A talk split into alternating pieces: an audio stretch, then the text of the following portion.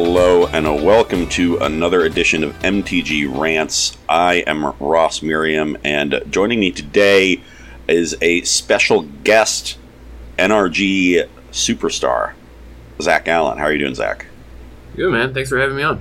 Yeah, thanks for being here. Uh, unfortunately, Tannon has come down with a case of COVID, so he is currently in recovery. Uh, so we were fortunate to get Zach here to step in on relatively short notice, about uh, uh, 14 hours or so, maybe 16 hours. Look, man, you got to be prepared at all times. I was ready to hop in. Let's do this. Yeah. Uh, so Zach here, uh, fresh off what uh, appears to be a great weekend on the NRG series, top eighting both events. Yeah, yeah. Um, NRG does uh, like two tournaments a weekend, which is kind of a departure from how SCG ran tournaments. But well, it's how SCG used to run them way back in the day. Sure. So maybe like For, from 2011 through 2014. Sure. Um, but yeah, so there's two tournaments, and um, if you did well in the first one, you got buys in the second one. So you know it is two top eights. We can go with like one and a half. That w- that was also true in the one day open era. Um, you you didn't you wouldn't really usually get that many.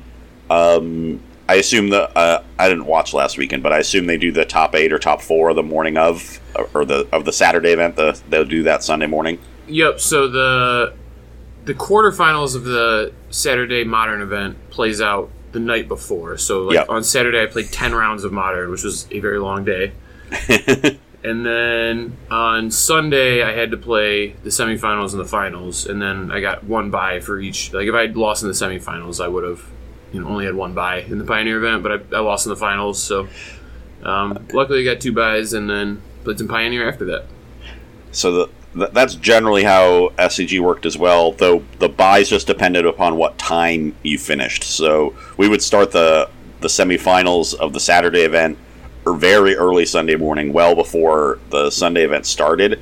But if the matches went long and leaked into the next tournament, you might uh, get a buy or two. Usually, uh, all of the people in the finals would need one or so, yep. but guaranteeing everyone in the semifinals a buy and then two buys in the finals is kind of gross. Well, they don't they don't actually guarantee everyone in the semifinals a buy. So the, the semifinal starts at nine a.m. and then the Pioneer tournament started at 10 a.m. So there's like an hour for semifinals.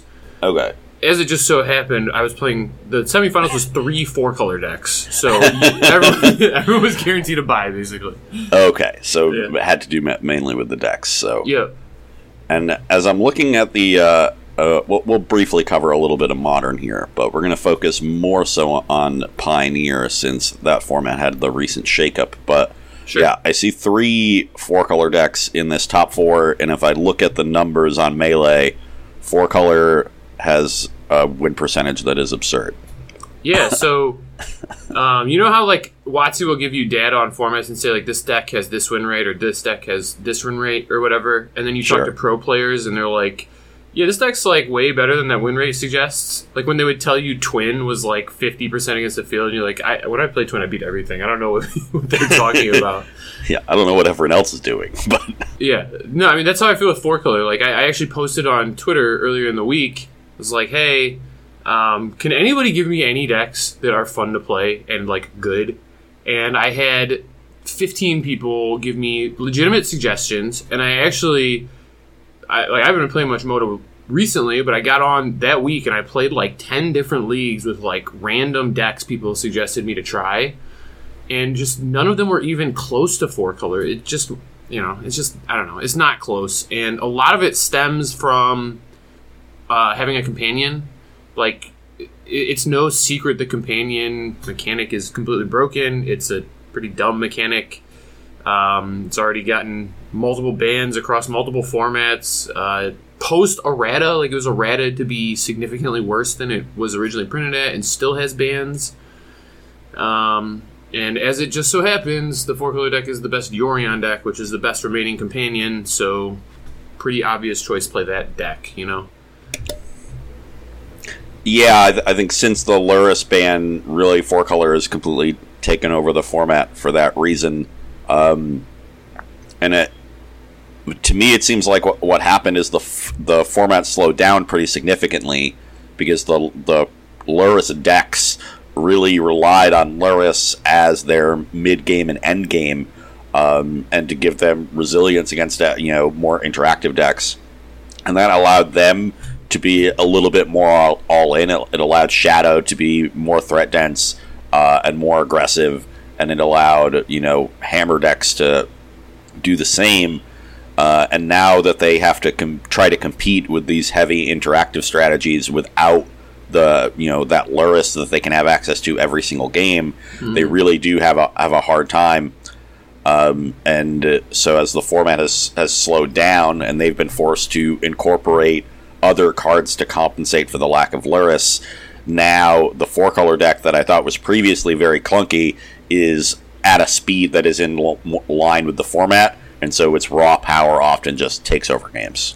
Yeah, and the other problem with the four color deck is there's no way to outgrind it as another deck. Like I, you know, maybe not everyone here is familiar with my past, but I love playing control decks. I played a lot of control decks, and I've tried to beat this four color deck with 20 different control decks. Like every every angle I can think of to attack it with a control deck, I've tried, and none of them work because I don't have a companion that's as good as theirs. And the games all play out in a similar fashion where I, you know, we're trading resources, games going on, I'm casting spells, they're casting spells, we get low on resources, they put Yorion in their hand, blink eight things, draw eight cards, and now I have no hope of ever winning. And it's not even like they're going to deck from this either because they have 80 cards in their deck, right? Like sometimes if you draw too many cards in a control mirror, you'll deck, but that's not even an issue for them either. um, and the whole advantage from the yep. companion. And, and you're right. The the other decks that could go underneath it, like Hammer Time was an incredible deck. It was one of the, the best decks in Modern, um, and it was so hard to. You couldn't get underneath it. It was like one of the fastest decks, but it was also hard to outgrind because of Lurrus. Um, and, you know, without Lurrus, it's just become quite easy to outgrind, actually, which is kind of frustrating. Um, and it has it still has speed to it, like it has these quick, explosive, powerful starts. But the four color deck just clowns on them, honestly. I mean, when you add Solitude and Fury to a deck, like zero mana ways to destroy their entire board, just make a joke of it. And now Hammer Time used to be able to beat that by outgrinding them, but it can't anymore. And so you're left with this four color deck that has no decks that can get underneath it and no decks that can go over the top of it. And the only thing people can really do is try to like cheese it with like Belcher decks, essentially. Yeah, whether it's like Tron or even you know Yawgmoth, which isn't really a cheeser deck, but you know can just kind of win the game out of nowhere. Yep. Um, but unfortunately, like there's this other awkward angle going on in the metagame where Living End is like one of the few decks that can kind of beat four color, but it crushes all the decks that would like try to cheese four color. So like I, four colors in this spot where like if you build the deck to beat living end, you already beat everything else, and then all the living end players in the room beat all your bad matchups for you. so, thanks, buddy. Yeah, yeah. I'm not uh not a big fan of where modern is right now. Um, I don't think it's any surprise that I'm like the four color blink deck is not something that is you know um not a deck that I really enjoy playing though. Sure uh, I think it's pretty clear that the way the format has gone post Lurrus ban, that it is far and away ahead of everything else. Yep. Well, hopefully we see some changes, whether it be.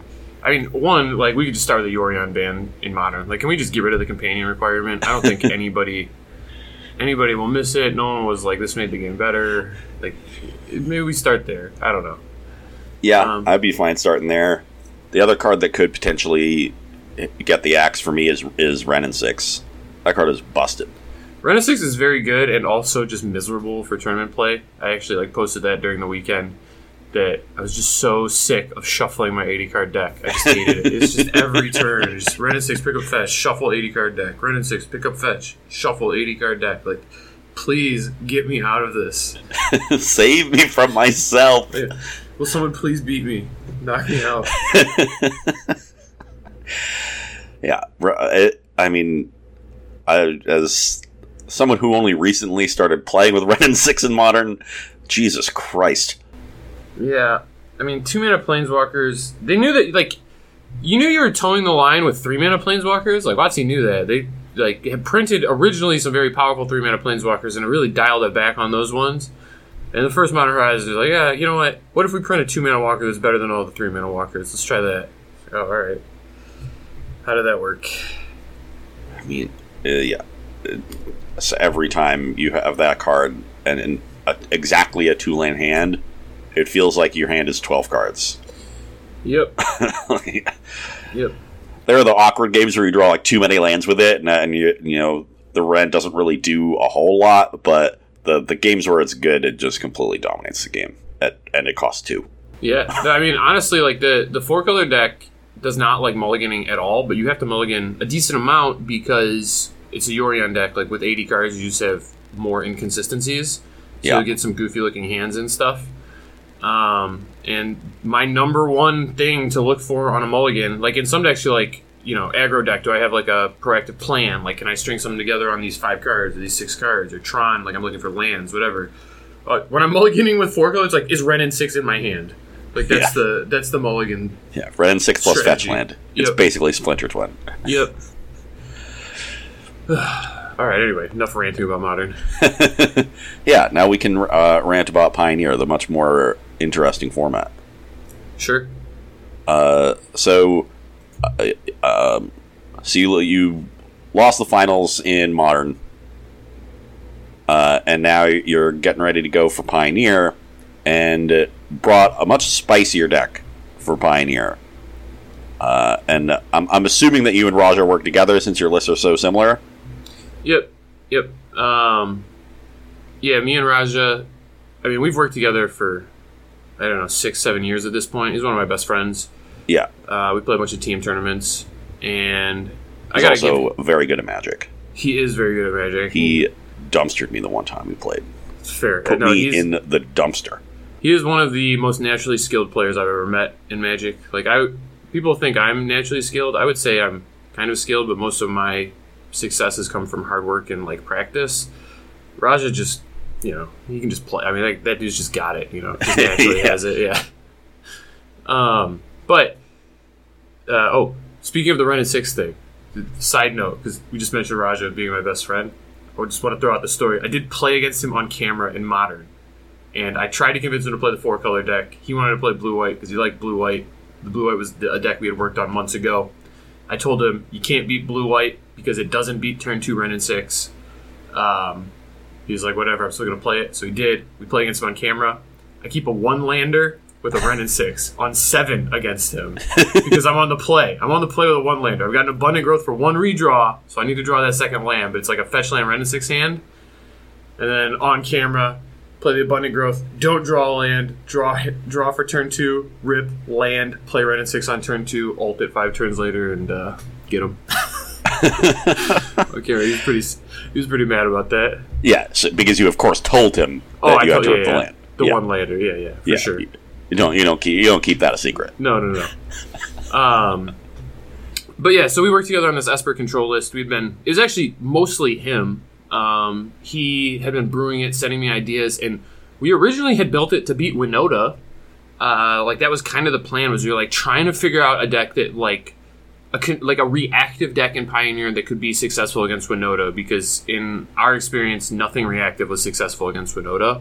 Generally, you needed to be like prowess style, where you're like proactive and killing their stuff to beat Winota. You couldn't really like just be fully reactive. Yeah, the deck at, at a certain point got too resilient with Esika's Chariot and and the Tovolar's Huntmaster and whatever. Yep, the the chariot was the really big problem. Chariot was such a hard card to beat. Like controllers could stop Winota and stop the combo stuff from happening, but you had to focus so hard on that you just always lost to the chariot. Yeah, that sounds about right. Um, So, yeah, we- so you have this list built pre Winota iteration ban, yep. And when the ban happens, w- were you still on this Esper deck, or did you look at other things first? Well, so I had actually given up. We were trying it, and we realized that this Esper deck just did not beat Winota. Like we tried super hard. It was like as good as we possibly could have made it. We were doing some pretty ridiculous things like main deck Aether Gust or main deck Noxious Grasp, just like trying anything to be better against Winota. And then just like kind of accepted we've gotten to this point where it was like you know, this is just not going to work. The metagame feels like it's basically Winota versus Prowess. Um, I'm going to play a Prowess deck, I think, something like that, because I just don't enjoy playing Winota very much. Um, and then the ban happens, and all of a sudden it's like, well, what are people going to play in a world with no Winota and no uh, Prowess decks? And it's like, well, they'll probably play the decks that were good before, which was like Phoenix, Mono Green, Planeswalker stuff, and then a bunch of like red black decks and a bunch of aggro decks. And as it turned out, the Esper deck was like very good against all of those decks. So we just looked at each other and was like, yeah, ship it. We're playing Esper. yep. It doesn't take much convincing to get you to play an Esper control deck, Zach. Uh, that is that is true. Yeah, he. I tweeted that he he put a void right in front of me and then really had to twist my arm to get me to play it, but secretly it was like, uh, yep, nope, we're playing Yeah. this. Let's go. I call Void Rend Shaheen Soorani, by the way. Okay, Yeah, it's not it. Void Rend your card; it's Shaheen your card. that makes sense. that makes sense. No, I can buy that. Yeah, it's the most Shaheen card of all time. Well, it's not a sorcery. Mm. we can. The- I think you could get more Shaheen if you made it a sorcery instead of an instant and added four mana to it. But yeah, but had it like draw two cards and gain three life, and we can, we can get there. So, Sure. uh, so d- take me through the the list itself. Um, I assume it changed some amount, you know, from the time that you, uh, you locked it in to the time you actually started the tournament, especially with the the significant metagame changes. Uh, so you get to you know cut those main deck hate cards for Winota and actually play real cards. Yeah, so before we were like loaded up on one and two mana interaction, just because Winota was very fast. Like it's a mana dork deck um, that you know casts a bunch of spells, and if you like if you fall behind on any of them, you're dead. Like Voice of Resurgence is going to be a huge problem for a control deck. Winota just even being in play is a huge problem for a control deck. And then Chariot getting like one attack step or even resolving was like a huge problem. So we were just like trying to be as cheap as possible just to keep up tempo wise.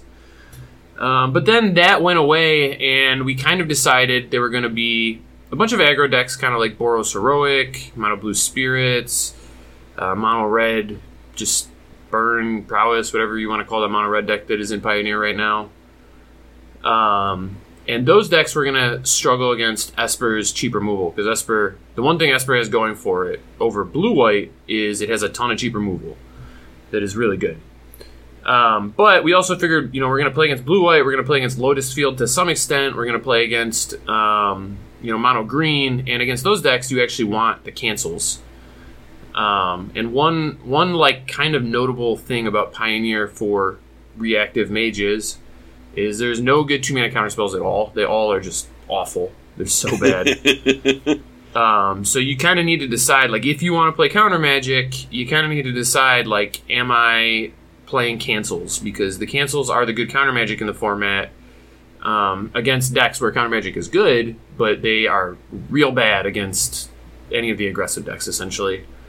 Um, so we thought when Winota was in play, like, you just couldn't play the cancels at all. They needed to just not be in the list. You needed to get them out um, once the banning happened, it was like, oh, now all of a sudden the cancels are looking better, and um, we really like the pairing of Absorb and Thoughtseize. Like Thoughtseize, you know, is great against all those decks where you wanted the cancels, and it's like a cheaper way to have an effect like that. But it's pretty bad against the aggressive decks um, because of the life loss, and then Absorb just kind of giving you that life back, um, paired with some of the other life gain we had in the deck, like uh, Oath of Kaya, just made it so that you could play Thoughtseize sort of for free in the deck, and um, that that pairing really solidified like what we were trying to do. I guess I'd say. Oh, Interesting. the other, the other, sorry, the other deck you really wanted cancels against was Blue White because Blue White Control was actually an established deck. It was a deck that was doing well on Magic Online, and it was a deck we expected to play a lot. So um, that was a big reason for us to include the cancels and the thought seizes was that we figured we were going to play some Blue White and Control Mirrors.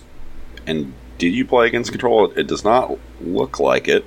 I did not. I did not end up playing a mirror. Um, the way my pairings worked out was I played against mostly aggressive decks. Yeah, that's what Um, I'm looking at it on melee, and it definitely looks like a lot of aggro for you. Yep. but um, you know, I, I still built my deck in a way where I like, you know, I had to be prepared for the mirror, and I think we were going to be very favored against blue white. In like the one game I had played online, it was just like, yeah, sometimes they, you know, get ahead of you, counter your thing, whatever. But for the most part, like you know, it's in their hand because of Thoughtseize. They don't know what you have going on. You can kill their planeswalkers once they resolve. They can't really kill yours, and then you have the same cards outside of that. Um, yeah, so- Thoughtseize really seems like the mirror breaker to me. Yep. Uh, you know, the, the the information advantage and just you know stripping them of a key counter spell and knowing you know and, and really just knowing when you can go for it and when you shouldn't. Yep. I mean that's exactly accurate. Um, the other like big notable thing about this Esper deck that really caught a lot of people off guard, especially some of my like um, uh, specifically like a humans opponent. I played like an aggressive humans deck. I think at 6-0. I think that was the win my winning in. Um, The collected company, you know, million colors human deck. Yeah, although it looked like it was mostly mono white, but they had like a couple white X humans that they were casting off Coco and Secluded Courtyard and Unclaimed Territory. Um, but uh, I really surprised them in the game because the deck, you know, looks like an aggressive, like, you know, I'm going to kill all your stuff style deck, but the Wandering Emperor really changes that paradigm.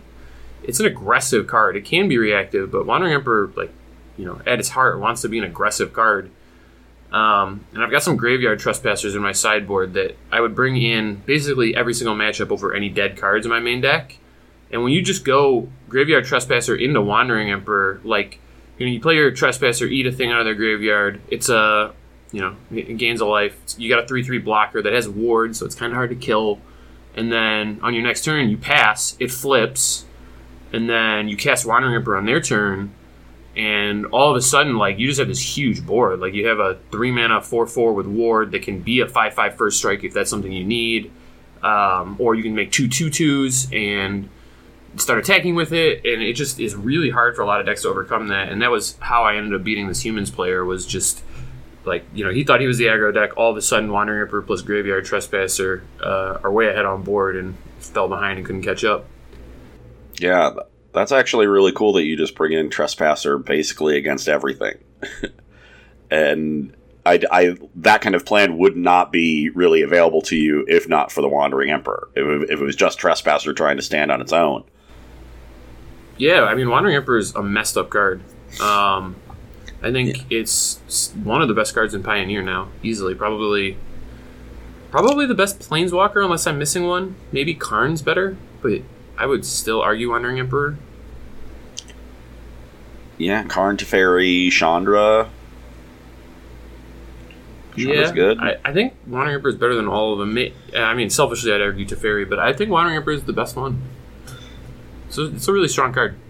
Yeah, in particular, like you said, giving these control decks a, a sort of different angle almost entirely by itself because it's not an entirely aggressive card; it just can be, um, it, and it really changes the dynamic of those control decks. It doesn't allow you, as the opponent against them, to sit back and measure out your threats in this controlled way um, because if you give the control player a turn with, with the Wandering Emperor, suddenly you're in a spot where you're falling behind every turn you do something like that and slow play your hand, and now you're forced to just play out your stuff, and that plays right into the control player's hands. So uh, it, it really does change the dynamics a lot and f- sort of force your opponents to play the way you want them to play. Oh, definitely. And it also just, you know, after the iteration ban, I think the best card advantage spell in Pioneer now is Memory Deluge. And it just so happens they're like the same CMC, both, you know, instant speed. So they just play super, super well together. And it creates this really tough paradigm of like, well, do I make an attack into the Wandering Emperor that's going to be like really bad for me, or do I like not make an attack? But if I don't make the attack, like, do they just get four free mana on like a free turn to cast a Memory Deluge? Like, it's a it's a pretty tough bind for opponents on four mana at some points. Yeah, sounds a lot like the old uh, Delver squeeze or the the uh, fairy squeeze, the Yep. the Mistbind Clique crypt, cryptic command. That's exactly what it is. Yep, old school. And I, I wanted to I wanted to talk about memory deluge, so I was glad that you brought it up because it was interesting to me to see the full four copies in your lists. When I think in most control decks you tend to see a couple of those and like one or two dig through time. Yep. We could have played dig through time. I don't think that's crazy by any means. Um, I, we actually debated playing one or two, um, but Dig Through Time gets you two cards. Like it's two mana, you get two cards. Memory Deluge actually gets you, like the first time you cast it, you get two cards, and the next time you cast it, you get two more. So it's you know essentially four cards from one card, right? So it's more extra resources and. Um, you know, seven mana flashback is a lot, but with a deck like this, it just happens all the time. Like you are just going to do it. Um, you're gonna trade resources. You're gonna use that first memory deluge to like get you that little extra burst you need to like help you answer that one or two problem permanents that slip through the crack. Um, maybe you know, and that for spots like that, Void Rend's perfect. By the way, just answer anything. Yeah. And then once you've answered those couple permanents, now all of a sudden both players are empty and flooded out, um, and you're just sitting there with, you know, neither person have anything going on. You got seven mana, they have seven mana, and then you cast a memory deluge for the second time, and that's the game basically. I mean, it, it ends there. So, would you say that the presence of so much additional cheap disruption, the Thoughtseizes and Fatal Pushes, that Black gives you over being a, a straight Azorius control deck tilts the balance uh, of power away from Time and towards Deluge because you're able to just keep up with your opponent in the early turns, so you can afford to play a somewhat slower card that is more robust, that offers you more cards in the long run. Oh yeah, hundred percent. I mean, I, I think that's part of it. I, I do think those cards would also lend better to time because they just fill up your graveyard better than blue white does. But blue white like is so clunky that it like needs the tempo, whereas this deck is like cheap and lean. So like you'd rather take more cards. So like I agree with you. Um, you know, overall with basically everything you mentioned for that. Um, but I also just think the blue white deck is pretty bad if I'm being honest. Like I tried it, I wanted to like it, and it has some really good things, but the cheap spells are just so bad. Um, like even, even, the the like March of Purifying Light or whatever it is. Yeah, March is there are spots where it's good. There are spots where you're happy with it, but like you know, this is a format dominated by really good. There's a lot of really good one drops going on here, one and two drops specifically. Um, a lot of elves that you don't want to fall behind against. A lot of um, you know, Monastery Swiftspears and Soulscar Mages. You got Mausoleum Wanderers out of Spirits. Like there, there's a lot going on early in the curve, and um, Blue White just you know you have your four portable holes, but portable holes like pretty medium card um, overall. And then outside of that, you just don't get any cheap plays, and you just got to hope your sensors line up, which is again pretty iffy in a world of Llanowar Elves. Um, and then the the march like on the play is good, but on the draw just feels so bad. Like you just really don't want to be pitching cards to it, but you just end up having to, and then you kind of get outground by decks you're trying to, you know, grind out. I guess. Yeah, that that that makes a lot of sense. I think you know, especially now that we you have the the tri land to make the mana base significantly better. Um, you know, your ability to just put better interaction in your in your deck is significantly higher. Yep. I will also say, like, this is credit to Rajah. I did almost no work on this mana base, but the mana base for this Esper deck was like a work of art. We spent he spent a long time working on it, and then we talked about it. It was like, oh yeah, this is this is really smart. Um, the the Triome helped a lot, but then you're like basically a blue black control deck splashing double white four drops. Like that's what the deck is kind of doing.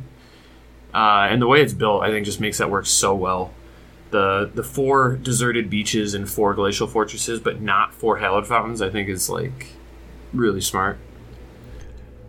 Yeah, uh, no, that that makes sense. Like you, you have a mana bases in Pioneer are kind of interesting because you have a ton of different dual land options, and uh, finding the the right ones is often not obvious but but here it makes sense if you're playing Wandering Emperor and things on turn four, you, you, want those to be your third and fourth land drops, which are your sort of untapped lands. You know, a lot of times these decks are just starting on a tapped land on turn one and then untapped from you know from there on out for the most part. Yep.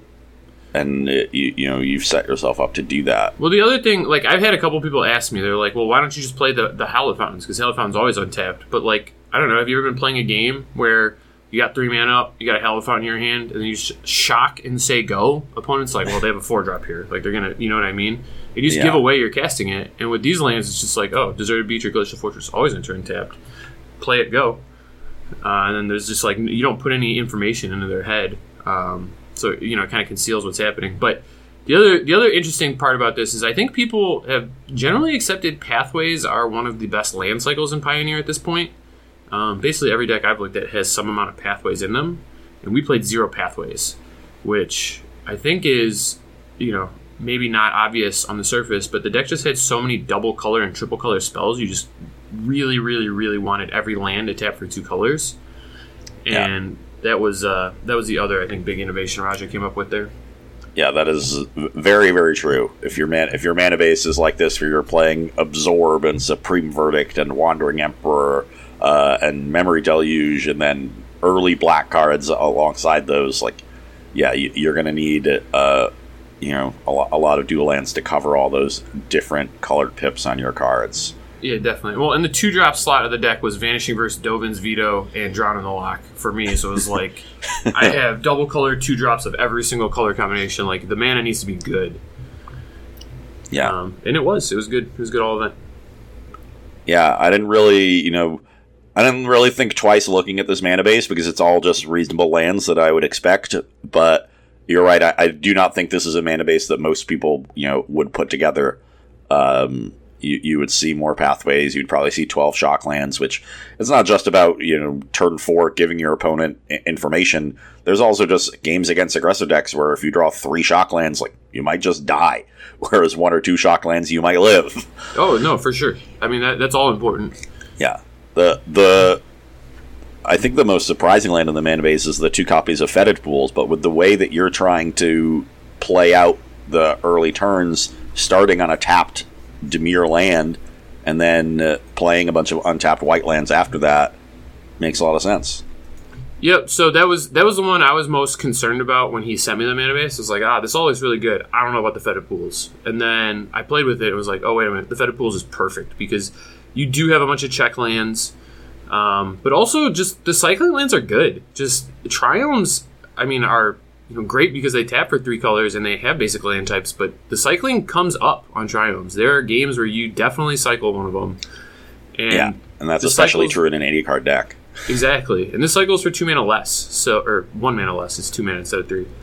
Um, and you know that that came up, that comes up a lot in Yorion decks. I mean, you just mentioned it, but you know you flood and you screw more often, um, just because of the nature of how eighty card you know randomness in eighty cards works versus sixty cards. Um, so just more things that introduce consistency to your deck were important, and Fetid Pools was great for it. Okay. Well, um, I assume with both of you top eighting, you both came away from this tournament feeling pretty good about your deck. Yeah, Um, I mean, there's some things we would change. Like we built it kind of. I mean, it's kind of an unknown meta for the weekend, right? Like we know there's going to be some things, but we also don't know what other things might show up. Yeah, I, I, I, I think there you have a pretty good idea. Or at least I, I would have had a pretty good idea of, of the totality of, of what I expect, but I'm not sure what proportions they're going to show up in. You know, Exactly. there's going to be a good amount of aggro decks, mono green. Some people still playing is it, uh, and you know different Rakdos variants, but like how much of each of those is showing up? How many other control decks are showing up? Are you going to play against Lotus Field? Is sort of a, a side question because that deck is so unique. Um, but you know all of those things are going to be there in some numbers. It's just a question of what those numbers are. Yep. So I, I mean, I don't know. For people that watched my quarterfinals match, I don't even remember if it was live. I was in the feature match area, but I think it was the backup match maybe. Um, I just got absolutely clowned by uh, a cat oven deck, and my deck is not good at answering oven. Like I can kill a cat, but that thing just keeps coming back. Um, Uh, and, this was Jeffrey Carr. Yep. Um, and we just didn't build it. Like we thought the red black deck that was going to show up was going to be the more mid rangey version. And when I played against the mid rangey version with like um, you know, Bone Crusher Giants and Fable the Mirror Breaker, and you know those cards, um, I won pretty handedly. But um, you know, when I played against the Cat Oven deck, I just felt like I never really had a chance at all. And R- really missing those marches now. yeah, the mar- that's the one spot where I was like, ah, I guess we, I wish I had marches for this exactly. But really, I think the sideboard plan just needs to change a little bit to accommodate for that deck if it's going to be popular. I don't even know if it's going to be popular going forward, but You could also like sideboard rest in peace if you wanted to. yeah. So that's what we were saying was like graveyard hate that actually works against cat because graveyard trespasser really doesn't.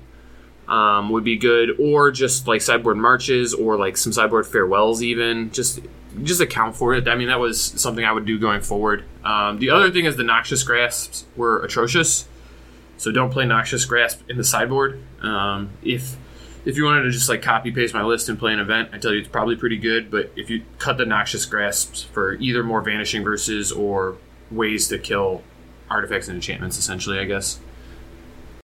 Was grasp bad because you didn't run into mono green, or just unnecessary in that matchup? Uh, well, it's just it. I realized like after playing it, I was like, I played it because it was the best sideboard card I could split for mono green plus blue white because it kills all the planeswalkers basically, Well, it doesn't kill Karn, and that's always Doesn't kill Karn, yeah. part of it. and neither would Vanishing Verse. But the the awkward thing is against mono green is it doesn't actually deal with Cavalier of Thorns all that well or the Troll all that well, and Vanishing Verse is just so much cleaner against that deck. Um, so I, I would say just play Vanishing Verse, and Vanishing Verse actually ends up being pretty good against Blue White too. It's awkward that it doesn't kill five minute to Fairy, but it answers Wandering Emperor and all the Shark tokens. So um, I think Vanishing Verse in the sideboard is probably better. I could see going up to four in certain matchups. But you, you like your matchup against mono green, I assume. Uh, yeah, we did. We liked the matchup. I mean, you know, th- that deck's so powerful. Sometimes they can chain off Storm the Festival and get you. Um, but you know, if I if I'm giving like percentages, I thought we were like 55, 45 or something like that, and you'll you'll take that when you feel like you're favored against most of the rest of the field too. Yeah, I'm so glad that you you said a, a reasonable number instead of being like, yeah, we're like 70 30, just a number that makes no sense. No, no, no, not. I there's very few decks that are or matchups in Magic that are 70-30 in my Yeah, opinion. But very few get past 60 40, I would say. Yep. Like But 60 40 is a huge advantage. yeah, I mean, even 55-45, like you Yeah, have a ten percent greater equity, right? Like it's huge. Yeah, but uh, I, you know, w- with uh, I just wanted to clarify uh, on mono green since that to me seemed like the the big winner from the weekend. Hmm Uh, you know, winning one of the Modo challenges. I think it was second in the other one, or it was mono green ramp. I think won the other one, and, Sure. and second in the the NRG. So. Uh, I would imagine that you will be running into significantly more mono green in the coming weeks. Yeah, mono green. Like when they beat you, you do lose to storm the festival. Sometimes you will definitely lose to that. Yeah, but it's a messed up card. when they aren't storming the festival, they aren't beating you. I mean, it, they just have too much. Like they just don't have enough permanents that matter against you. Yeah, Um, and it's just so easy for you to keep their devotion count low, so they're not going crazy with Nykthos. Um, I mean, if you you know keep a terrible hand and you don't interact with them, yeah, they're going to explode on you and do Nykthos things and cast a bunch of spells, and you'll probably lose. But if you keep a hand that you know kills the turn one elf and then answers the Karn and then you know stops the Cavalier or whatever, like you're going to be in great shape. Are you more scared of the aggressive mono green lists, the ones that play um, uh, Werewolf Pack Leader and like Mistcutter Hydra? Uh, no, the the thing that's scary for this deck is actually the green red ramp deck. We were the green red ramp deck had won like a pioneer um, event. I don't remember a challenge maybe like the it week won the before Sunday the banning. Challenge this last weekend. Yep, and it had also won like the, the week before, like before the Winota banning, I believe.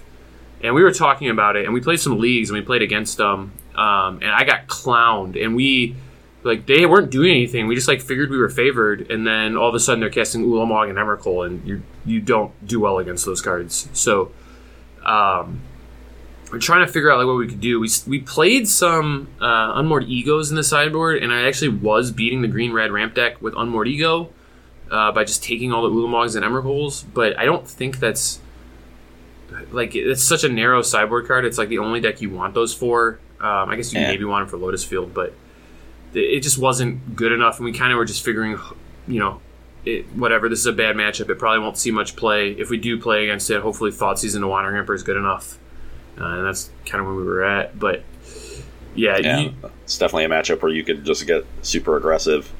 Yep, and you kind of can, but sometimes they just have like the Cavalier of Thorns draws, and then your Wandering Emperor gets stonewalled, and th- there can be some awkward uh, situations, I guess, against that deck. Um, but you know, you can always you can always win if you have. Thoughtseize is a heck of a Magic card. Got to get your tempo plan on, Zach. Yep. Thoughtseize into start attacking with Shambling Vent on turn four. Go get that lift back. Get that uh, trespasser down and start holding up some counter spells. Aether Gust their their Cavalier Thorns. Oh yeah. Send that Othakaya upstairs. Oh, you joke, but the Othakai upstairs won me multiple matches. It- it's uh, it's it's funny because like the first one like almost always goes at like a creature or planeswalker they control, but then you blink it with Yorion and that's going upstairs. That's sending a message. yeah, It's telling you this the the terms of engagement have changed. Yep, I am the beatdown now. I've got a four five. Let's go. Yeah, that's that's the Captain Phillips meme moment. so, uh, let's talk a little bit about just P- Pioneer in general post ban. Um, you know, I, I mentioned Mono Green as sort of a big winner of the weekend. We've seen the ramp deck also emerge. Um, do you have a, a, a firm idea in your head of where you think this metagame, which was relatively open this weekend, you know, I'm just looking through the, the NRG results and like win rates are, are pretty evenly spread across a lot of decks. Mono green is is a little bit higher than the rest, uh, doing pretty well. Uh, but these are all you know very small sample sizes. But you know, where where in your estimation is this metagame going, and do you think that's a healthy place? Okay, so first of all, this Pioneer format was awesome. I hated the Winota format. I actually posted on Twitter last week I wasn't even going to play if it was still the Winota format. Like, I was just so sick of it. Um, I, I really didn't. And Expressive Iteration is too good of a card. It really is. Like, I know the banning, some people are like, ah, it's like an uncommon from a set, and it, you know, it's only a divination. And it's like, no, that, that's like saying Brainstorm's only a cantrip. Like, they're not, Yeah. it's not the same thing. Tannon and I were on the ban iteration train in Legacy. So yeah, I, I, you could ban the card in, I mean, a lot of formats. every They- format. Yeah. Um, Um, just just ET that card. Send them all to the desert. I don't actually hate it in modern. I think it's like an appropriate power level for modern. I think it's a little egregious in legacy when you also get access to brainstorm. Whatever. Um, it's not really what we're talking about. But anyway, happy it's gone in this format because I think it was too good, and so is Winota. And now we're left with this format that I think is super interesting. The power level feels a lot flatter. It feels like your decisions and your deck building choices matter a lot. And um, mono green less so. Like mono green's best card is Nykthos, so it's like pretty obvious. Like do things to maximize Nykthos, um, and that deck is, I guess, closer to completion of being built. And you you see that reflected because early in the format, it's like easily built. Like the the incentives are pretty clear what you're supposed to be doing, and people had good lists, and then they did really well, right? Yeah, it's pretty easy to get that deck to 95, 98 percent. You know, Yep. And control less so. Like I think I think my list is good, and I, well, I mean I guess I'd call it Raj's list, but I think that list is very good. I think that will catch on and be closer to the control deck that people start playing in the format. Um, and I think that deck is good.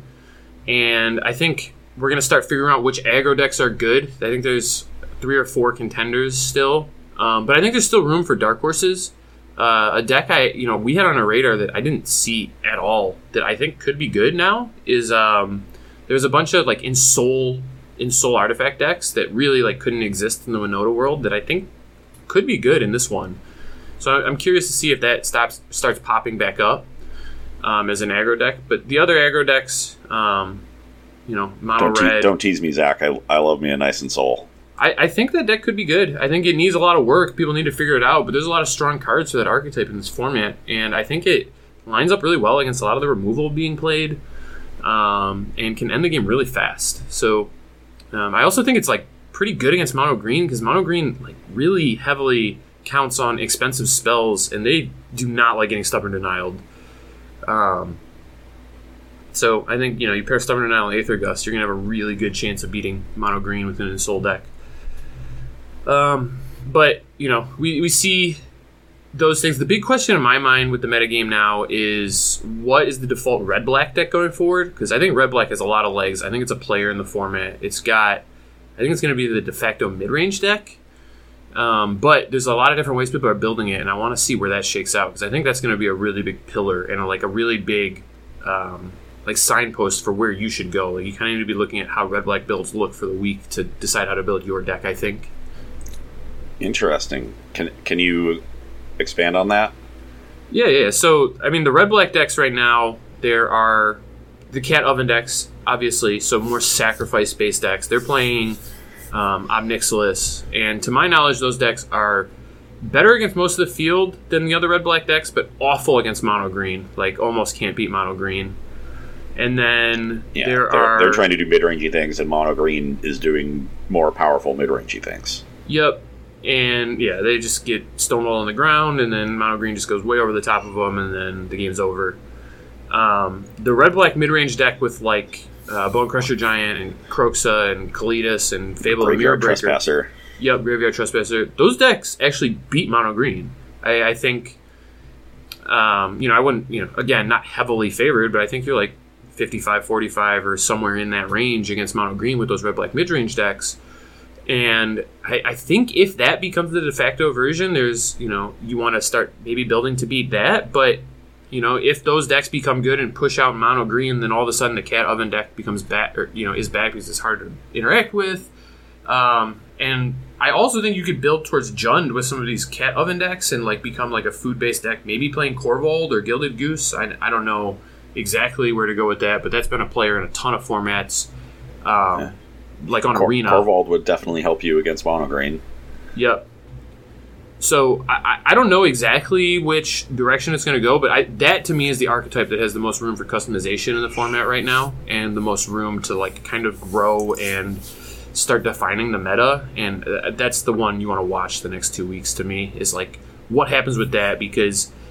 Um, you know, you really don't want to be playing like mono red into the cat oven deck. Like the mono red deck just against cat oven is just so bad. Like cat just gains too much life. Yeah, too much Um, life. You know, not only from its triggers, but also free blocks, and then they've Yep. got a bunch of food to sacrifice too. And they're also able to play the mid range games. If you try to grind with them, they're probably better than you at it. Yep. Yeah, and then like Mono Blue Spirits is like maybe okay against that, but I can't imagine that deck ever beating a Mayhem Devil. So, um, yeah, I don't know. I mean, it, it really depends. Like, it- like like I just said, that, that red black deck is the crux of the format to me. It's like Yeah. which direction is it going? because the Rakdos decks have more polarized matchups, it you know their presence or lack of presence creates you know undue uh, you know impact on the rest of the metagame. Yeah. Oh, definitely. Um, and I, I do want to see if other re- or like other mid range decks emerge. We didn't really see any this weekend, but I wouldn't be surprised if some do. Um, I think Oh. you could see Niv coming back. Yeah, if Um, you look at that's what I was going to say. If you look at league data, you actually see some Niv Uh, Okay. You know, Claudio's there because they're always there with Niv but Yep. uh, uh, I don't. I think they weren't the only one. Sure. Um, and then and then the other one that is starting to come back is the you know, Transmogrify Luca Agent of Treachery deck. Ooh, so that was actually a deck I was testing. I wanted to test for the event. Yeah. I had like a build I like kind of liked, but I just ran out of time because I was kind of focused on doing that modern thing I talked about earlier, where I was trying all those different decks. Yep. Um, but there have been some really. I, I tested before I played SCG Indy. I think that was in like March, maybe. Um, we tested a, like a four color transmog deck, and it was pretty good, but it just wasn't as good as Phoenix or Winota. So we played Phoenix at the event. Um, but I, I think they could come back, and it's had a lot of upgrades. There's been like a red green one that's like doing okay, but I think going to transmogging into just Titan of Industries just like not really where you want to be at, and you really do want to be doing the Yorion plus Agent of Treachery thing. Yeah. Um, Especially with Fable because yeah. the Fable is messed up with that. You Oh, Fable's incredible with that. I 100% agree. And then, um, like a lot of people are doing four color, which you like easily can do now because you have all these triomes. Where like the deck at the time I was doing it didn't have them, and it couldn't really do four color as well. But I, when I was building it, I realized like you don't even want white. Like the reason to play white before was to Teferi Time Raveler, which is banned. So, I, I really think people need to be looking at Temur Transmogrify. I think that's like the next place to look. Um, with like Fires of Invention. Uh, you have all these channel things that work really well with Fires of Invention. Um, Uh, yeah, that's really cool. Yep, and there was another card that got printed. I think it's called um, Courier's Briefcase, which, oh, like you were playing uh, Birth of Meletis before because you just needed like the cheap token maker that you could transmog, but that card was pretty bad, and you really didn't want to fetch Plains because you weren't a heavy white deck. Um, and this Courier's Briefcase just is so much better for that style of effect, um, and that lets you just be like clean Temur. And then I think you can just transmog into agent in most matchups. And then where that was bad was against specifically very aggressive decks. And against those decks you just board out your agents board in your titan of industries out of your sideboard and then transmog into that and that's game over. That sounds sweet. yeah I'm so not- I, I think we could see that. Um, yeah and niv could come back. Niv with some Kolaghan's commands could be good. And then I, I- I don't know. I still feel like there's some other decks that could appear. I'm not sure where they're at yet. Um, i'm surprised there's not an omnath deck in this format if i'm being honest. I really am. Well, I'm the, not- the the the Omnath colored deck is is casting Transmogrify, so. True, but Omnath is just so good. I I think it's you know it has something to do with fetch lands, obviously, but yeah. I still think that there could be some sort of Omnath build, and no one's found it yet. The card's just too powerful. Yeah, between your your four Fable passages and your four growth spirals, and Yep. Yeah, I mean, you yeah. could play. make it work. I think there's some sort of thing that you could sack to put a land in play too, like a Sakura-Tribe Elder, but maybe it's three mana. I don't know. Maybe I'm wrong about that. Um, but you know, it, it just feels like that card's worth building around. Like it's one of the best cards in Modern, and um, I wouldn't be surprised if someone found something like that. But I don't think we found it yet. I wouldn't be surprised, but I would be disappointed because I hate that card. I agree with you. It made that standard format miserable, but it was just so good that it's like it seems like maybe there should be something there. I don't know. Omnath is like the exact kind of card that is awesome in all of the decks I never play. so, Sure. so I'm never winning with it and always losing to it. I just hate it. Sure. Um, and then I also think we need to see some clarification of where blue red's supposed to go. Um, I think blue red prowess is maybe out. I think losing expressive iteration takes you back to wanting to be just mono red prowess if you're going to do prowess stuff. Um, but I do think like blue red phoenix is still clearly a deck, and I think we should start seeing like blue red control come back too, where it's like the um, maybe Days Undoing or Collective Defiance plus Narset combination of cards. I think that could have some legs too. And I'm surprised I didn't see as much of it as I did this weekend. Well, you know, the, right after the ban, I think it's pretty easy for people to be kind of scared of playing the deck that got hurt, hurt significantly. Sure. um, and it, you know it takes a little bit of, of time for people to see that you know okay the deck is still fine we've you know figure out what the necessary changes are to make. I, that's just the way I, I've always seen the hive mind like the, the hive mind is going to react and try to find the deck that they think you know gains the most Im- immediately. Sure. um, you know, as opposed to thinking of the you know metagame as a coherent ecosystem and trying to figure out all of the uh, you know uh, interlocking parts and how how they're changing the the various pushes and pulls the the dialectics, if you will. sure. Um, so uh, that that wasn't too surprising to me. My my call on Izzet was actually I, I thought Phoenix got surprisingly would be surprisingly hurt more in the long run because the lack of expressive iteration meant that you had to rely more on Treasure Cruise to generate card advantage, and thus you were opening yourself up to too much graveyard hate if you're also relying on Phoenix. Um, but w- we'll see how that plays out. Uh, it certainly seems like the early returns are are Phoenix over prowess here, so uh, I might have I might be wrong there. no, I, I think you're probably right. Um, I think you're right that it opens them up to graveyard hate, but I didn't see very much graveyard hate this weekend, so that's probably a reason Phoenix did well, right? Yeah. So yeah, if, if you know if it's not there, you don't really have to have to care that much. Yeah. Um, yeah, you really don't see a lot of like you know hard rest in peace kind of graveyard hate or any of the you know Tormod's crypty effects. It's a lot of small ball stuff like graveyard trespasser. Yeah, no, I think Graveyard Trespasser is the best piece of Graveyard Hate in the format right now. And that, that card is a house, by the way. I think that is one of the easy, most underrated cards in Pioneer. I was high on that card during preview season, and then it really didn't find a home in standard. Um, but glad that it has found a, a significant home in Pioneer because I agree that card is sweet. The the ward cost of discard a card is just so much better than it looks, especially in like decks that are trying to attrition you out. Like it's so good in that red black deck that's playing a bunch of discard with it. Oh yeah, uh, and like you know, when you're playing that kind of a grindy, you know, discard heavy Rakdos deck, you're also just afraid of people utilizing their graveyard a lot. Oh, yeah. so it really does everything. Oh no, it's it's perfect. It gives life too, which red black decks really appreciate. Um, Yeah. it, it just fits so well in that deck, and it's big too. It's like a three mana four four if you can get it on the night side. So that, that's you know it's a real clock. Yeah, that's that's really the card to me that has always held that that deck together. Yep. So yeah, I think we'll see Phoenix go. I mean, maybe not Phoenix, but there should be a blue red shell playing Opt, Consider, and Treasure Cruiser Dig Through Time. Like that package is too powerful not to have a home in this format, and I think at some point someone's going to put it together and find like the right list for that that package of card advantage slash card selection. Yeah, and you have And- Ledger Shredder too. Like, Yep. Yeah, all that is going to find a home. It's just a matter of time until we find the right build. And I think, you know, th- this is just part of the the metagame churn. Like week one, you're always going to see more aggro and like decks like mono green where it's obvious how to build a deck. Not you know perfect. You know, not saying it's easy to build them, but it's more obvious to put those kind of decks together. And you're going to see more of them in those tournaments. And then um, those decks are also a little bit more forgiving. Like, you know, Yep. you you could have the wrong four drop, but as long as it has two pips of devotion, you'll be fine. Exactly. And you know, now that people see what the aggressive decks are, like what the linear, like more linear decks people are playing look like, now it becomes significantly easier to build mid range. And then I think, you know, we'll see red black start to evolve. We'll see Izzet start to evolve, and then maybe Niv slash, uh, you know, whatever other mid range decks. Transmog. Transmog, maybe sure. Um, and then I don't know, is Lotus Field gonna come back? I, I kind of thought that one would be good, but it really just doesn't exist. So I'm not really sure what's going on with that guy.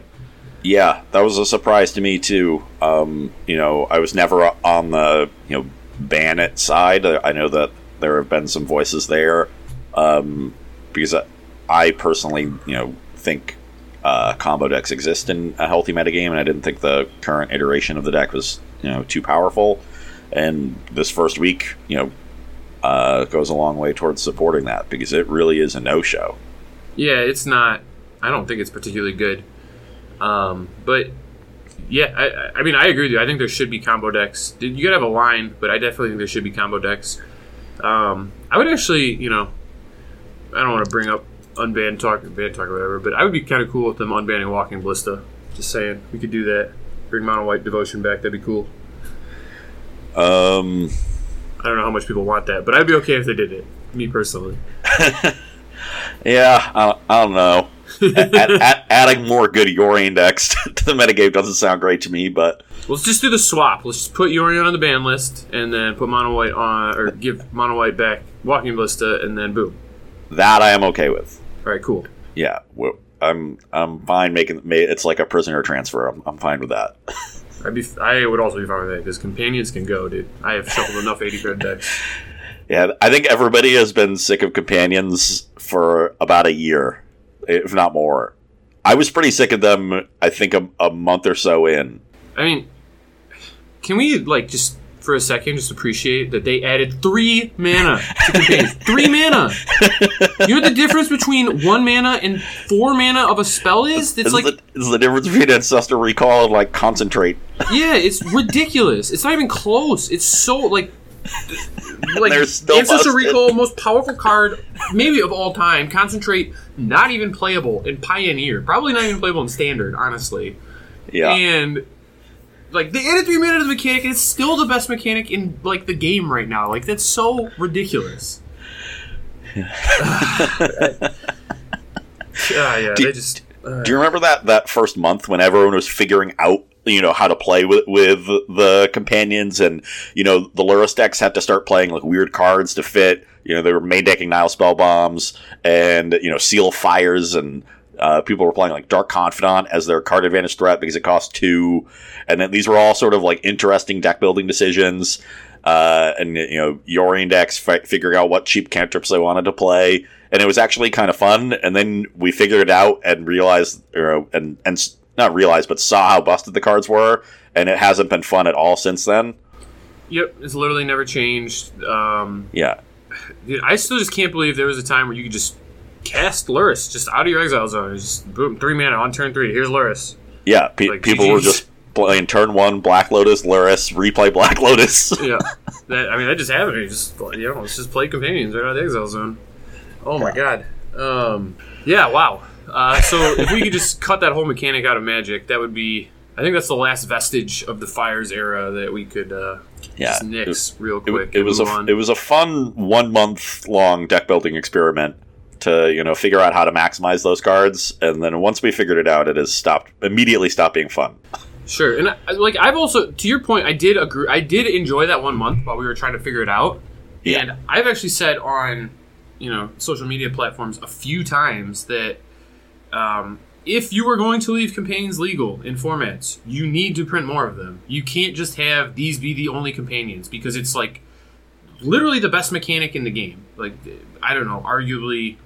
I, I can't think of another one. There's probably some other one, dredge maybe. I don't know, some other companion or mechanic that's close to as busted. Um, Phyrexian mana, maybe. But anyway, it's in the very top tier of mechanics, arguably by itself. And there's only 10 cards with it, and now, like, only six of them are legal or something, um, depending on what format you look at. And they all require, like, the, the drawback was supposed to be you had these different requirements. So it's like, well, you need to give us ones that have other requirements and other things to, like, diversify gameplay. Otherwise, it's just the same game every single time. Yeah, And it you just never happened. you create situations like we have in modern where the best Yorion deck is just the best deck. Yep. And the the thing that's like sort of frustrating about this too is like Yorion is broken because it gives you this unfair advantage over other decks. It's not broken because it's just like too good of a card per se. Because it's a fine card. It's like a five mana creature that like yes you get for free and yet you know what I mean like yes like the mechanic is broken but on its face like if Yorion was just a card you're going to put in your deck it's just like a fine card. It's like not even that good. Yeah, and and I think what the key, you know, the reason that it, you see it dominating modern but not dominating pioneer, where ostensibly it would be easier to dominate pioneer as a lower powered format, is in modern you get to pair Yorion, which gives you this unbeatable endgame, with Solitude and Fury that make sure that you don't lose in the early game. Um, or, or you know, force of negation you could have in your deck too if, if the metagame dictated it. You have all of this free, just uh, you know, protection and ways to make sure that you know wh- when you spend those early turns just casting your cantrips to set up your Yorion and make sure you hit your land drops, you're not falling too far behind. But the Yorion decks in Pioneer, uh, you know, have to play a bunch of cheap disruption and you know spend actual mana on it, so you're able to more easily get underneath them. Yeah, definitely. But like the other thing too is like you Yorion gives you this unbeatable endgame because other decks don't have a companion. But like in modern, when you were playing Yorion versus Lurrus, Yorion wasn't an unbeatable endgame because Lurrus's endgame was arguably better in a lot of spots. So like that's just kind of the real problem here is like why it's so broken is like only a couple decks get access to this extra endgame that most of the decks don't have. And that's why a lot of these modern decks just aren't as good. Like you play Cascade or stuff, and if, if Cascade had like a companion it could play, it'd be so much better. And same for Blue Red Murktide, and same for X other innumerable decks that just don't have this extra card that this just some percentage of decks get for no reason. and when we you know when we talk about this being the unbeatable endgame uh, for the people at home it's it's more than just the effect of the card. You know Yorion being this four five flyer that probably draws three cards on average and, and can draw more than that. Um, it's the fact that it sits in your sideboard so you have access to it every game. And because you know you have access to it every game, you don't have to put similar cards in your deck. So you actually get to make your deck more lean and more efficient in every other game while still having access to this great end game. Whereas a deck like Izzet Murktide would have to play, you know, Jace and, you know, similar cards like that, and then draw them some percentage of games when they're bad because they're playing against an aggressive deck and they're not able to get it down, or have games where you just don't draw it in time, you know, for it to be relevant, whereas Yorion, as long as you make your land drops, is always drawn on time. So that that's like the brokenness of, of the companion mechanic is it really skews how you're able to build your decks and breaks the natural variance of a deck building game. Yeah, for sure. And the the the frustrating thing too is just like the the gameplay is actually fine. Like Yorion and Lurrus actually create interesting gameplay because one of the worst parts about Magic is you know when people run out of resources they just don't get to do anything for five turns while the other person's just winning. Um, and you know that's a frustrating part about Magic, but like the companions were actually good at solving that. They just didn't make enough of them for everyone to get to do that. You know what I mean? So Um, but if we had a world where we just made a bunch of them and every single deck was a companion deck, like, would that be fun? I think I- that would be annoying. I, I could see it being annoying, but I don't think it necessarily wouldn't be fun. Like I would be open to trying that, and I think it could be interesting. Um, it's definitely changes. I mean, it changes Magic drastically, right? It makes it Yeah. somewhat of a different game, but I don't Commander think already exists, Zach. it's true. But I don't think it's necessarily unfun. I think it's just like a different way to play, and I think it makes, I think it makes the game like it could make the games better in some scenarios. Like I think if everyone had a companion in all decks, people would be more likely to play more lands, which creates less games where you mana screw, and then all of a sudden like more games are fun because when you do flood, you at least have a companion. That that style or that type of thing. So it's like I'm not. I wouldn't say that it would be unfun, but you'd have to work really hard to make sure that the companions are balanced generally across the board, and that might be too hard. I don't know. Well, certainly too hard for WotC at this point. That's probably true. They they did not get Lurrus right. I'll say that much. I mean, uh, but you know, my my working theory for a long time has been they're pumping out so much product now that they can't possibly you know test it to you know even the standard they used to when you know, and we didn't even think that was enough. Yep. So, which is why they're you know much more open to banning cards now because they realize they're just going to have to because they're going to miss more often. Yeah, I mean the the print schedule has become quite aggressive. I'm not gonna, I'm not going to argue that. That is definitely happening. Oh yeah, endless preview season. What what Oh, set are we previewing right now? I'm sure there's one. I think Double Masters. Yeah, yeah. I- Double I was going to say like I think Double eight- Masters actually. 18, Double Masters rendition 95. Yeah, I barely even know what these sets are. Yeah. It's impossible Um, to keep up. I think yeah, Baldur's Gate has released, and now we're on to Double Masters, and then I think there's a standard set coming out um, in the middle of Double Masters pre-release. I think it releases on the Saturday night, where you know you can Double Masters pre-release Saturday and Sunday, and then you get a standard set in between. Um, Sure. I don't know. Who knows, dude? Okay. Maybe they'll tone it down. We also get three secret layers coming up, so Yeah. Oh, that's three coming up. I'm sure there was like twelve over the course of the year. oh, there's more than that. I'm just saying you get That's you like get, thirty up. You get three secret layers for breakfast, and another three secret layers for dinner.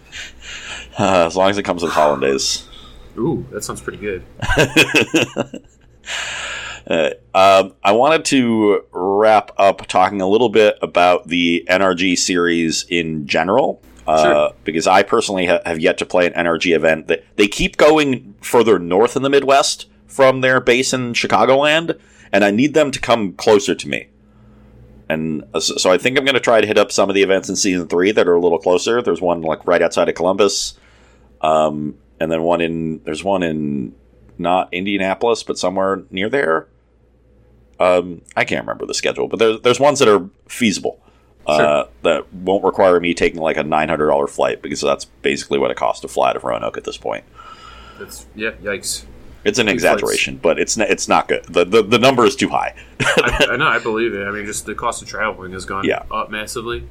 Um, and uh, you know, from what I from what I see, that the this reminds me a lot of the early days of the SCG tour when it was two one day events, um, and there's a a sort of small dedicated cadre of people that, that are doing well.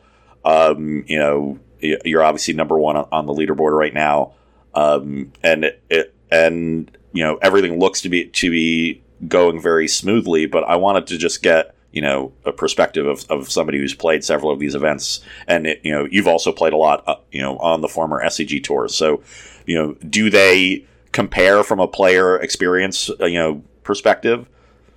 Yeah, so I would say they're um, very similar in terms of player experience. Like they're smaller. SCGs used to be thousand players, sometimes 600, whatever, somewhere in that range, Yeah. 600 to 1,000, whatever. But if you look at the numbers from from ten years ago, you know that they were probably about this size. Sure, and I, I, you know, I wouldn't disagree. I think they're they're tracking in a similar direction.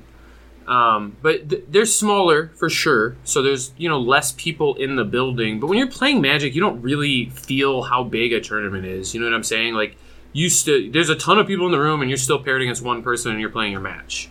You know, Yeah. so the size like doesn't really hurt from a um, like the consumer standpoint. Like the the play experience is still very similar. It still feels just about as good, and there's definitely a lot of talent on this. So I would say like you know there's still some very very strong players going to these events. So you still get the same. I wouldn't say the same level of competition just based on there's less people in general, but you're going to still play against some of the, the top end and get your chance to really prove yourself as like one of the better players if you want to go out and do that. Like you can you can do that on that circuit.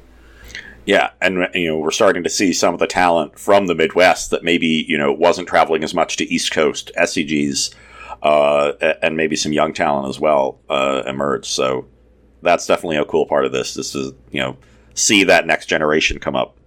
Oh, for sure. And I, I do really want to shout out just the NRG staff in general. Um, like I started going last year because there was one, you know, I mean, obviously COVID turned off everything for two years or whatever. Uh, and there was one somewhere close to me. I don't remember. I think Chicago, maybe. Um, I'm from Michigan, for those who are not familiar with me. So it, it was a pretty short drive for me.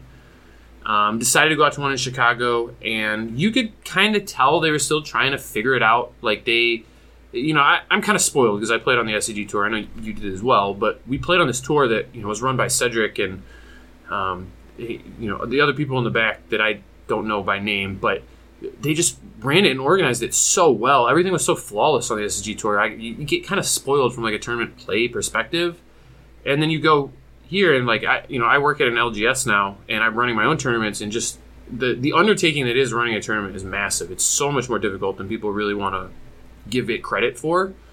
Um, so you, you saw like in the first couple I went to, you could see you know they're still trying to figure it out. They still are working through logistic issues, and they're still trying to cope with you know a world where COVID exists, and we're trying to run Magic tournaments, and they're still trying to get you know coverage figured out. All of this, and over the last six months, um, they've just massively upped their gra- their game, and I want to you know give a huge shout out to I, I think it was Max Khan running it, but definitely the rest of the team at NRG as well.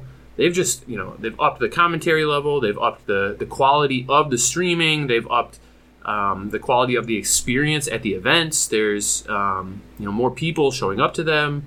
Um, they run it in a way that's you know safe for people to show up with you know I, I think correct COVID precautions, and it just feels like they're doing all the right things, and it's been awesome to see them grow because you really do want to see people who are going out of their way to do the right things get rewarded. You know.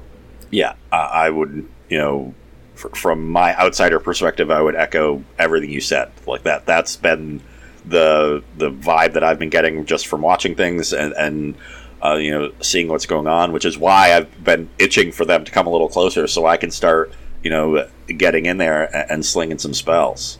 Sure. Yeah, I mean they they'd love to have you too, um, for sure. I mean I, I know they would, I, and I I love to see it grow too because you know selfishly I did the SCG circuit for a long time, and you know those ones were close to you. They were not close to me. I did a lot of twelve hour drives going to those events. Uh, Yeah. this one, the whole circuit being like four hours from me is just fantastic. I love this. so um, I would love to see them grow and get bigger, but um, you know we'll see. We'll see where it goes. But I, I really do feel like they've got such a good base under them. They've got a really good start, and it seems like they don't have any competition. It doesn't feel like anybody else is really trying to do the same thing they are, which is still weird to me because I, I don't really understand why SCG just quit doing it, and I don't, I, you know, I'm not privy to any of the background knowledge, so um, I don't know, maybe N- neither am I. So that's fair. I, Yeah. I'm not asking you, but yeah, it's still weird to me that SCG just disappeared because given how successful and how well run everything was, um, it's weird that they didn't try to make a comeback on it. But you know they didn't, so it seems like NRG is the only circuit doing it, and um, you know I, I love what they're doing. It's awesome. yeah. uh, Hopefully they uh, they continue to grow and expand and you know host tournaments in Ohio. I I think as they um, as they grow, I think they'll start branching out further. That's, Yeah. that's the experience, or like that's the impression I've gotten. I've actually talked to the owner a couple times at the events, um, and I think his name is Norm. He's he's a very nice guy. From from the uh, couple of times I've met him, seems like he puts together a great show. Um, but yeah, he at first was you know like nervous because you know when you're based out of one state and you're talking about running an event 10 or 8 states over you know you don't know who's going to show up it costs it costs a lot of money up front for you to put these tournaments on like are you going to get paid back for them you don't know and then um, they've had a couple events that didn't really have great attendance earlier in the year and some of that has to do with covid for sure um, but recently they've just been awesome and they you know i i remember talking to them in uh, minnesota when we went out there uh, for the team event and they, they weren't sure about Michigan. They were a little scared, and I told them, no, no, Michigan's gonna you're gonna hit capacity, and then they did. So it uh, it seems like they're starting to realize like, hey, if we start going towards the places where you know SCG was doing well, maybe we'll also do well. Um, and I, I think they will, and I think Columbus is going to be really good for them. I think that's going to be a huge one because that was always like the biggest SCG stop, basically. Yeah.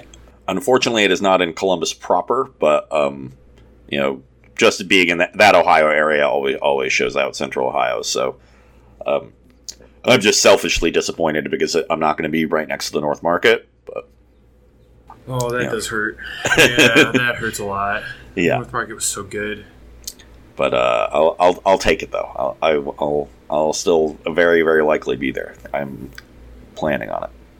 Well, And, uh, it'd be good to have you. Is that a team event? Uh, I think that one is. might be. I think that is. I think. I think uh, actually Harlan messaged me. Harlan wanted to go Oh baby. to that one, so this might be the return of me and Harlan for the first time in a long time. I think the last time we teamed was three years ago. Well, I uh, I'm, I might have to send Harlan a message after we're done here. It's fair. No, I, I, well, I think you already put together a team. Not trying to Damn, th- throw you off here. I'm sorry. too slow.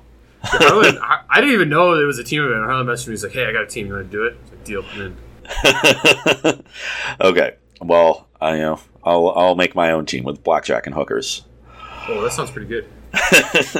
sounds like it'd be fun. yeah. Um, yeah. All right. So um, before we get into our last segment here, uh, I will be remiss if I did not shout out our sponsor, Barrister and Mann. That is two N's in Man. Uh, a wonderful company for uh, you know personal care products. Um, whether it's uh, you know very you know well made soaps, uh, hand soaps, uh, and you know a ton of other things and uh, we will encourage you all to use the code MTGRants2022 um, for oh god, uh, I should have looked this up before we did it. I think it's I think it's fifteen percent off. It might be That sound- ten, Sounds like a nice It's one of number. those. Yeah, it's fine. Um, Fifteen. but it, it, if it's ten, you know, don't be mad at me. It might be. Could Uh, be but- twenty-two. Who knows? Could be but but use the code. They you know make great stuff. We we talk about them on the cast all the time.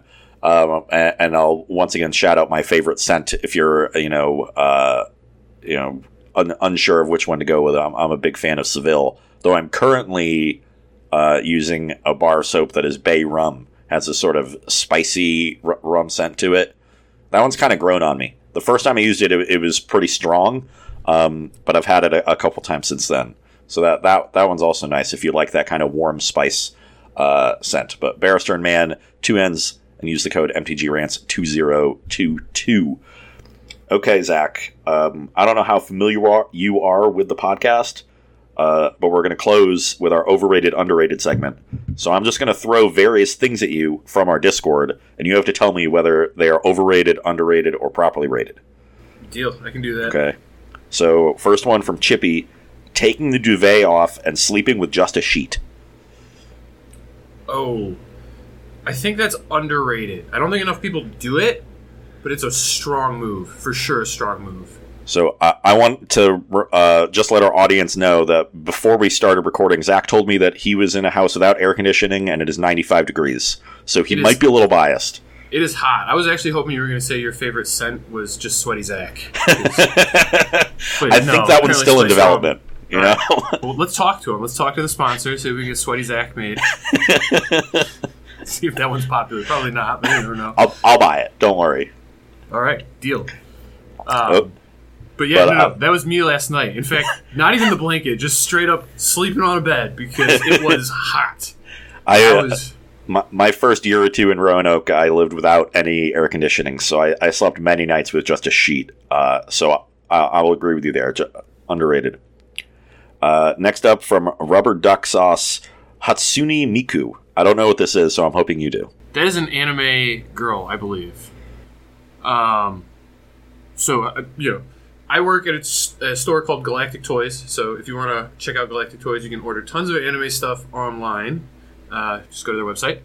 Um, but we have Hatsune Miku uh, model kits where people can build her, and um, I'm gonna go with underrated because I, you know, full disclosure, have not built any of these. I don't really know the backstory here, but I will say that not very many people know about this, given that you don't know about it. But every single person that has come in and asked me about it loves it unconditionally. So I have to imagine this thing is underrated, right? Yeah, that's a pretty strong endorsement. That's uh, that's the best I got on that one. It- Okay. it, it looks like kind of a generic anime girl to me, so I don't really. But I'm still going underrated. Sure. Uh, next up from DLC, Raincoats. Raincoats Yeah. Overrated, man. Just get wet, whatever. Go out in the rain. Just get wet.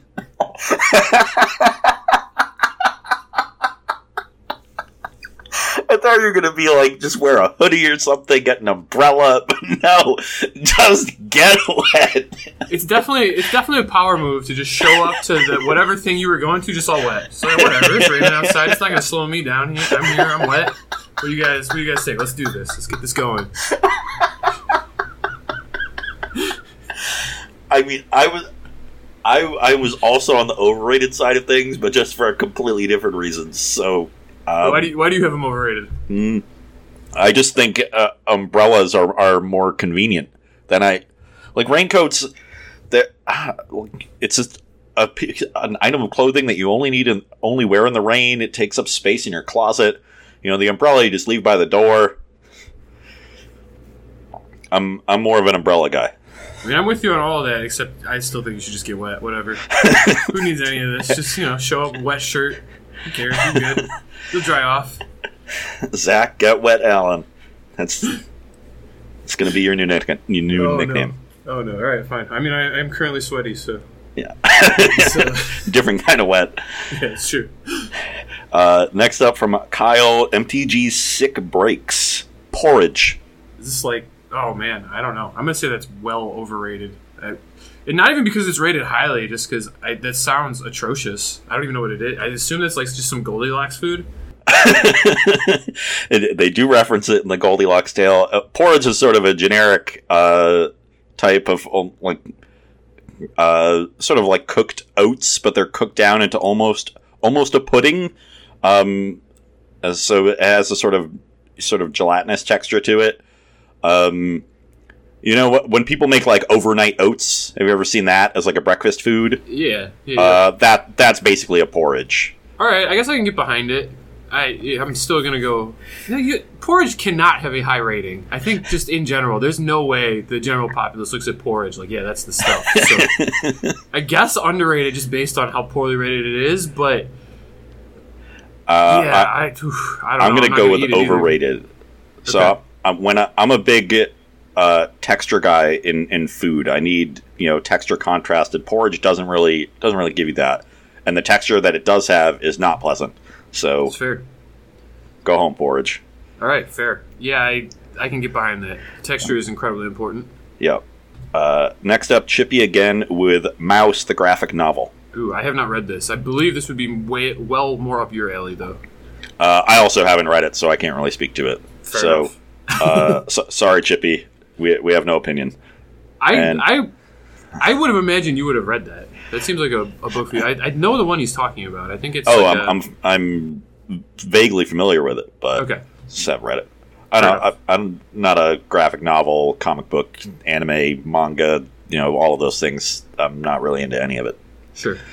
Uh, next up, uh, from Gold and Kanto. Like seen the, this one? The Disney movie in Yeah. I have. Not, I also have not seen it. Although I will say, uh, before the tournament Sunday, my friend Andrew invited me over for some breakfast tacos, which hugely underrated, by the way. I don't know where you would put the rating at, but whatever it is, still underrated. Breakfast tacos before Magic tournament. I love bre- I love breakfast tacos. Uh, so That's like one of my favorite things in the world. So good. But anyway, while I'm sitting there waiting for the breakfast tacos, um, I'm hanging out with his, I think, one year old son, Tim. And Tim was really, we, were, we watched about 10 minutes of Encanto, and Tim was loving Encanto. So I'm going to say underrated.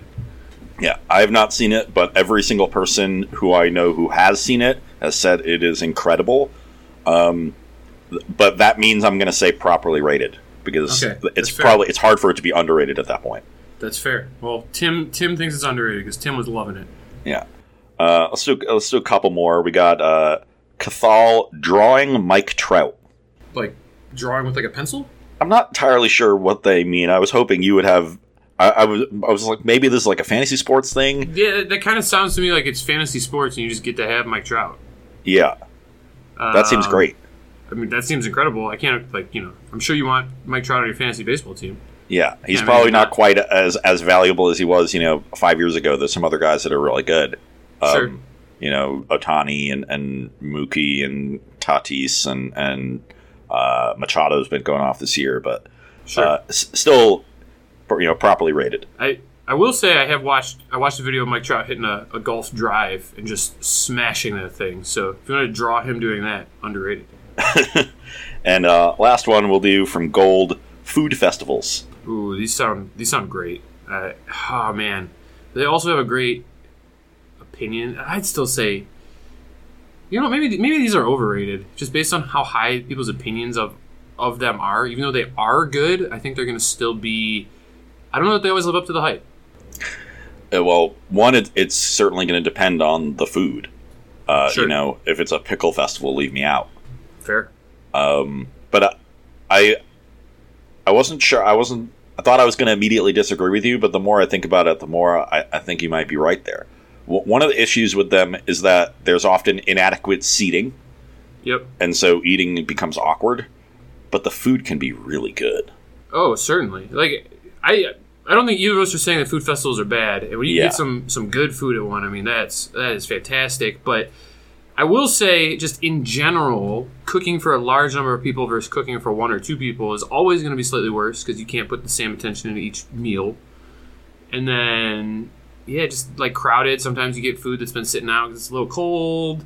Um, yeah, I'd say overrated. I'd say overrated. Uh, I'm going to say properly rated. You know, good, Okay. but has has some issues. Um, so uh, that's where we're going to end with overrated, underrated. No mailbag questions this week. So if, if you're in our Discord or as a as a patron, uh, make sure to get in that mailbag um, section of the Discord. Leave us some questions for next week. Uh, Zach, thank you so much for doing this. Uh, really saved our bacon this week, and uh, you know we're an excellent guest. Yeah, man. Thanks for having me out. I was actually, uh, I was thinking honestly when I got done with the NRG, it was like if I, you know, if anybody ever had like a double top eight weekend at SCG, like the the Magic podcast would have got them on. And I was like, it, it's weird that that's like not gonna happen anymore. Um, and then you hit me up. I was like, oh shoot, I can Yeah. do a podcast. This is actually sweet. Let's do it. Keep keeping it going, keeping the dream alive. Yeah, yeah. So for for everybody else playing NRGs, if you top eight two of them, we'll get you on the podcast. Yeah, and uh, no, I mean, I, I I was just happy to get to come on and talk to you because you know I haven't seen you guys in a little bit. Um, Yeah. it's always good to talk to you, man.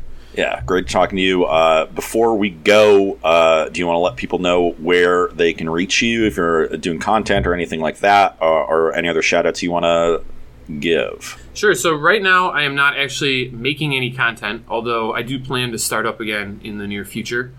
Um, but if you want to find me, you can find me on Twitter at a22en. Um, I'm always there. People ask me for deck list advice all the time. Um, I was I've been getting uh, a significant increase in people asking about control deck lists and sideboarding advice for control decks. Um, so I was contemplating maybe starting a Patreon. I don't know. If you want to see something like that, I was maybe going to do like a two dollar a month thing or something to just put out my control list for the next event and give you the sideboard guide, whatever. Um, if that's something you're interested in, I guess let me know.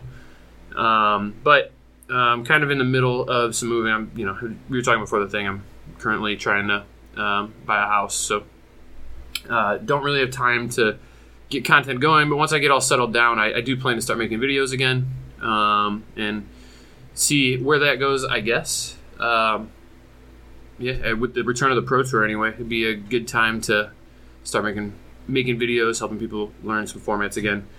And uh, the other thing is, I am now running a game store in Grand Rapids, Michigan called uh, Galactic Toys. And we have a bunch of big events coming up, specifically RPTQs. So if you want to qualify for the Pro Tour and you want to play in one, uh, be be cool for you guys to stop by and come out and play in one. And I assume you all have a website where they can find information about those things. They do. So you can go uh, to galactictoys.com. Um, that will have a bunch of like toys and stuff on it. Um, but if you go to the Facebook, it's Galactic Toys Kentwood. Um, that has the list of all of our events. So um, awesome. Yeah, it's it's cool. It's actually I don't know I don't know how many like LGSs you've been to, but I've been to like a bunch just like touring for SCGs. Like we'd go to some just for Friday Night Magics and stuff randomly. Well, I've been to a lot doing the the Oh, sure. Team BCW challenges. Yeah, yeah. Oh, I, I remember those actually. Yeah. Um, I, dude, I have not seen many LGSs that get like 35 plus for FNM, but this my, mine is, and it's you know by no credit to me. I just started, but it, it Wow. regularly gets like 35, which is wild. So yeah, if you want to play like a really competitive FNM, uh, come on, stop by. sweet. Well, uh, once again, thanks for being here, uh, Zach, and and you know, good luck uh, with the house and the store, and uh, you know, all the the NRG. Uh, hope you keep crushing it, and I hope I get to see you on the tables uh, later this year. Yeah, man. I'm hoping. I'm hoping I get to play against you at the Energy Championship, man. You think you're gonna try to make a push towards the end of the year once they start coming out towards you? Oh, we'll see. I think I could hit up like all the season three ones and may- maybe do that. And I've been kind of I've been kind of itching to, to get back out there. I haven't played a tournament in a while. I was gonna say you can qualify just in season three. Like you, Yeah. just four events. If you just do well in four, you're in. It's possible. Yeah, I'll uh, I'll I'll look into it and, and I'll I'll be sure to let you know if I'm gonna take the full plunge. But uh, that's gonna do it for us this week. Please, everyone, send your energy and uh, and your thoughts to Tannon here as he is uh, dealing with COVID. Hopefully, he has a nice, speedy recovery and he can be back with me next week. Um, so, uh, Tannon, you know, we're thinking of you, buddy, and uh, hopefully you're uh, feeling better soon. Uh, so that's uh, that's to be it, and we will see you next week from MTG Rants. Bye.